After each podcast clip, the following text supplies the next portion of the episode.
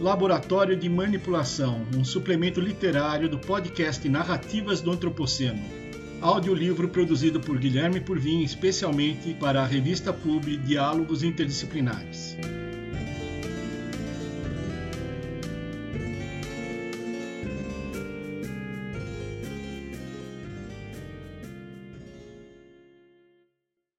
Hoje é a estreia do Laboratório de Manipulação, suplemento literário do podcast Narrativas do Antropoceno. A proposta é de um espaço dedicado à leitura de contos ou crônicas, seguida de alguns comentários sobre a sua criação. O livro Laboratório de Manipulação é composto de 17 contos, divididos em três cadernos temáticos. O conto que eu escolhi para a estreia do suplemento literário foi Molho Inglês, sexto conto do caderno 1, Algo Vagamente Familiar. Então vamos ao conto e ao final dele aos comentários.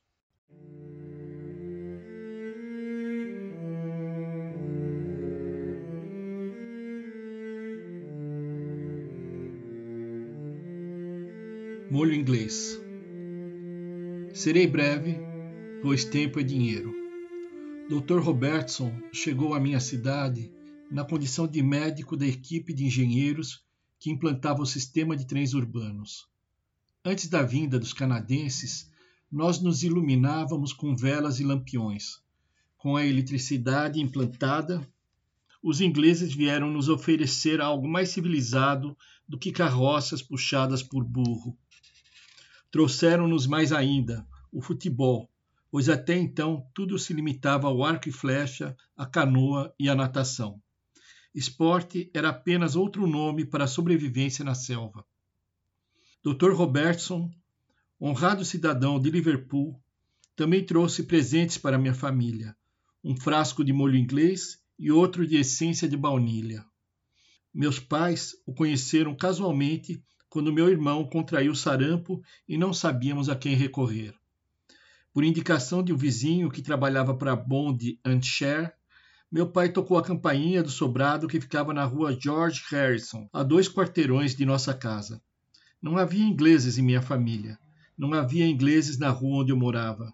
Ingleses havia apenas naqueles quatro sobrados de tijolinhos aparentes de uma rua tão pouco explorada por mim e pelos meus amigos do bairro. Se eu conhecia quase todos os moradores das casas nos quarteirões à minha volta, aqueles quatro sobrados eram tão misteriosos quanto o vidro de molho inglês que meu pai parcimoniosamente aspergia sobre o bife. Meu pai rapidamente conquistou a confiança do médico ao conversar com ele em inglês, numa época em que aprendíamos francês e latim na escola e ninguém frequentava os cursos Fisk e IASG. Concordou em vir para nossa casa com a mala tiracolo. Diagnosticou meu irmão, passando as recomendações de praxe para minha mãe recusou-se a cobrar a consulta. Tratava-se de um gesto de solidariedade para com um vizinho. Mas se meu pai realmente quisesse, podia um dia lhe presentear com uma garrafa de bebida. Em seguida, voltou tranquilamente para o espaço luxuoso que a Share reservava para os seus funcionários de elite naquela rua isolada do resto do Brasil.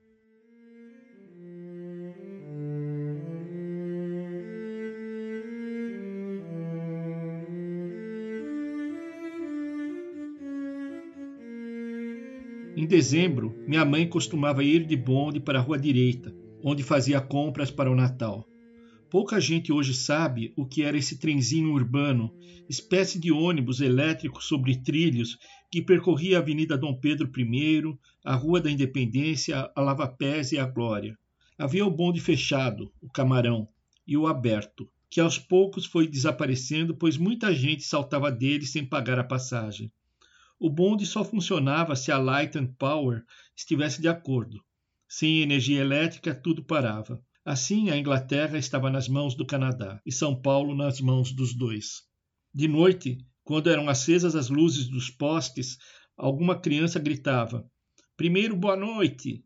Logo outra corria a dizer: Segundo, boa noite! Mas isso se os engenheiros canadenses estivessem de bom humor, o que nem sempre acontecia. Minha mãe chegou em casa com a rua toda no escuro, carregando duas sacolas cheias. Numa delas trazia uma garrafa cuidadosamente embrulhada em papel de presente e disse: Muito cuidado, é para o Dr. Robertson. No Natal daquele ano, fui com meu pai e meu irmão levar para o nosso médico a garrafa de Drury's, o primeiro uísque brasileiro. Dr. Robertson agradeceu em português mesmo, não precisava se preocupar. Em retribuição, foi para a cozinha e presenteou-nos com duas garrafinhas. Uma, explicou ele, era para os pais, tempero para bifes. A outra, para doces dos meninos. Dos quatro aos doze anos de idade, sempre que eu abria a porta da geladeira, ficava intrigado com aqueles dois frascos, o molho inglês e a essência de baunilha. Um dia criei coragem e abri o vidrinho com o rótulo Vanilla Essence. E raspando para dentro de um copo a neve que se formava nas paredes do congelador, misturei o gelo com açúcar e algumas gotas daquele líquido escuro, fabricando assim uma raspadinha caseira minha sobremesa preferida até hoje. O que era exatamente a tal baunilha, eu não tinha a menor ideia, mas essência de baunilha eu sabia o que significava. Uma espécie de bombastium, substância misteriosa que aparece numa historinha do Tio Patinhas e que tinha propriedades químicas incríveis, como a de converter um litro d'água num sorvete delicioso. A diferença era que Bombastion podia resultar em sorvete de morango, de limão, de tamarindo, de chocolate, enquanto a essência de baunilha transformava a raspadinha de gelo do congelador sempre em sorvete de baunilha. Com o vidro de molho inglês era diferente. Meu pai o usava em ocasiões especiais. Por exemplo, para temperar o filé mignon com dumplings ao molho de manteiga que minha mãe preparava somente para ele. Eu olhava para aquela garrafinha de molho inglês com desconfiança, como quem olha para um estrangeiro que inesperadamente decide invadir a nossa casa. O que dizer desse inglês que ingressara em nossa geladeira sem pré-aviso? O frasco de tempero permaneceu numa prateleira do refrigerador por muitos anos, como se fosse um sofisticado perfume que somente deva ser usado em ocasiões especiais.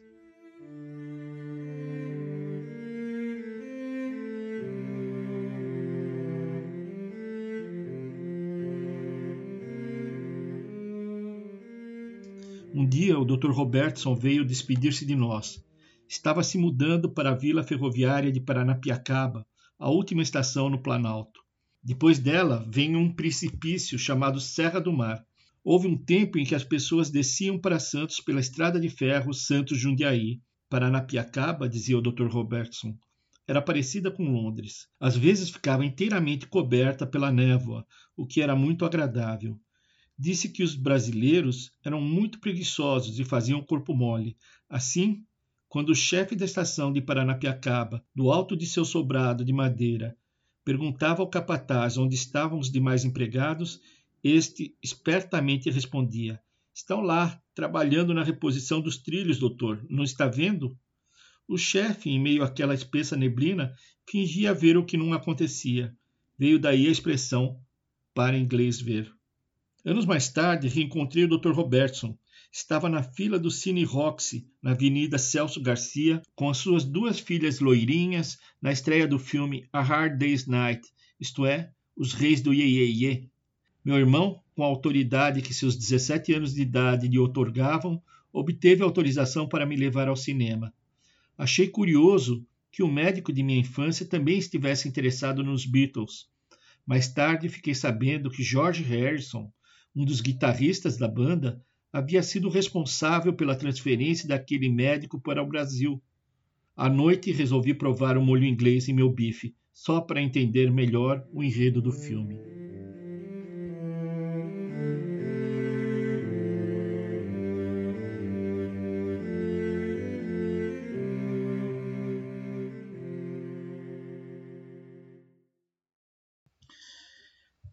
Conto que eu acabei de ler, Molho Inglês, foi escrito aproximadamente uns oito anos, por volta de 2013.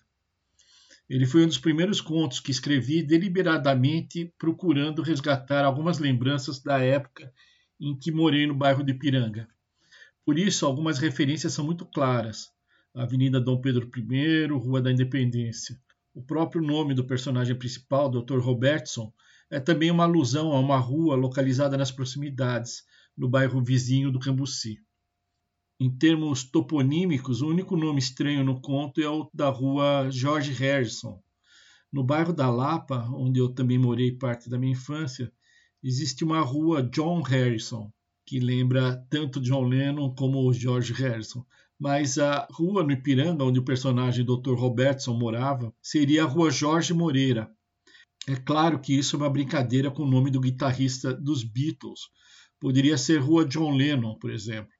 Mas George remete a Jorge, Jorge Moreira.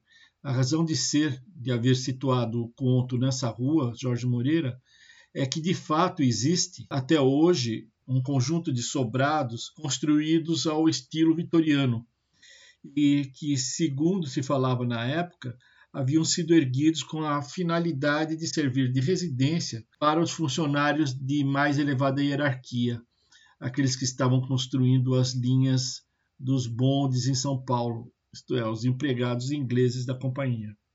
Eu escrevi o Molho Inglês pensando justamente no colonialismo cultural a que a gente era submetido na década de 60. O texto está repleto de referências à cultura inglesa, duas escolas de ensino de idioma inglês, IAGE e Fisk, numa época em que a gente ainda estudava francês e latim na escola. Além do transporte público, o bonde, que era controlado por uma empresa inglesa e de histórias em quadrinhos do tio Patinhas, que é inspirado num personagem de um conto de Charles Dickens. Outra referência londrina é o da Vila Ferroviária de Paranapiacaba, em Santo André, um cenário de, de smog que evoca o ambiente londrino. E é claro, o frasco de molho inglês que o narrador do conto, uma criança, olhava com desconfiança como quem olha para um estrangeiro que inesperadamente decide invadir nossa casa. Essa invasão é evidente e culmina com a chegada do fenômeno dos Beatles ao Brasil. Vai ser pela música do rock dos Beatles que o menino vai se entregar definitivamente ao invasor, ao colonizador, que ironicamente se estabelece num cenário geográfico que evoca a independência do Brasil criando uma lógica completamente labiríntica para compreender o filme A Hard Day's Night dos Beatles. E assim o menino, ao final do conto, decide provar o molho inglês do Dr. Robertson, que seria um símbolo da vida adulta, como se fosse um elixir que trouxesse a ele a capacidade de compreender o significado de todo aquele amontoado de referências culturais de outro país despejados na sua cabeça.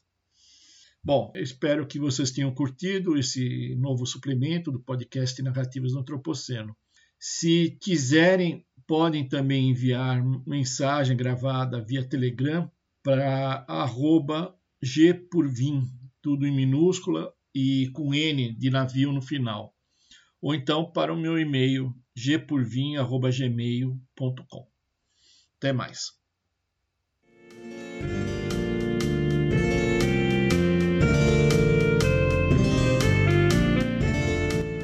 Narrativas do Antropoceno é um podcast produzido por Guilherme Purvin, especialmente para a revista Pub Diálogos Interdisciplinares.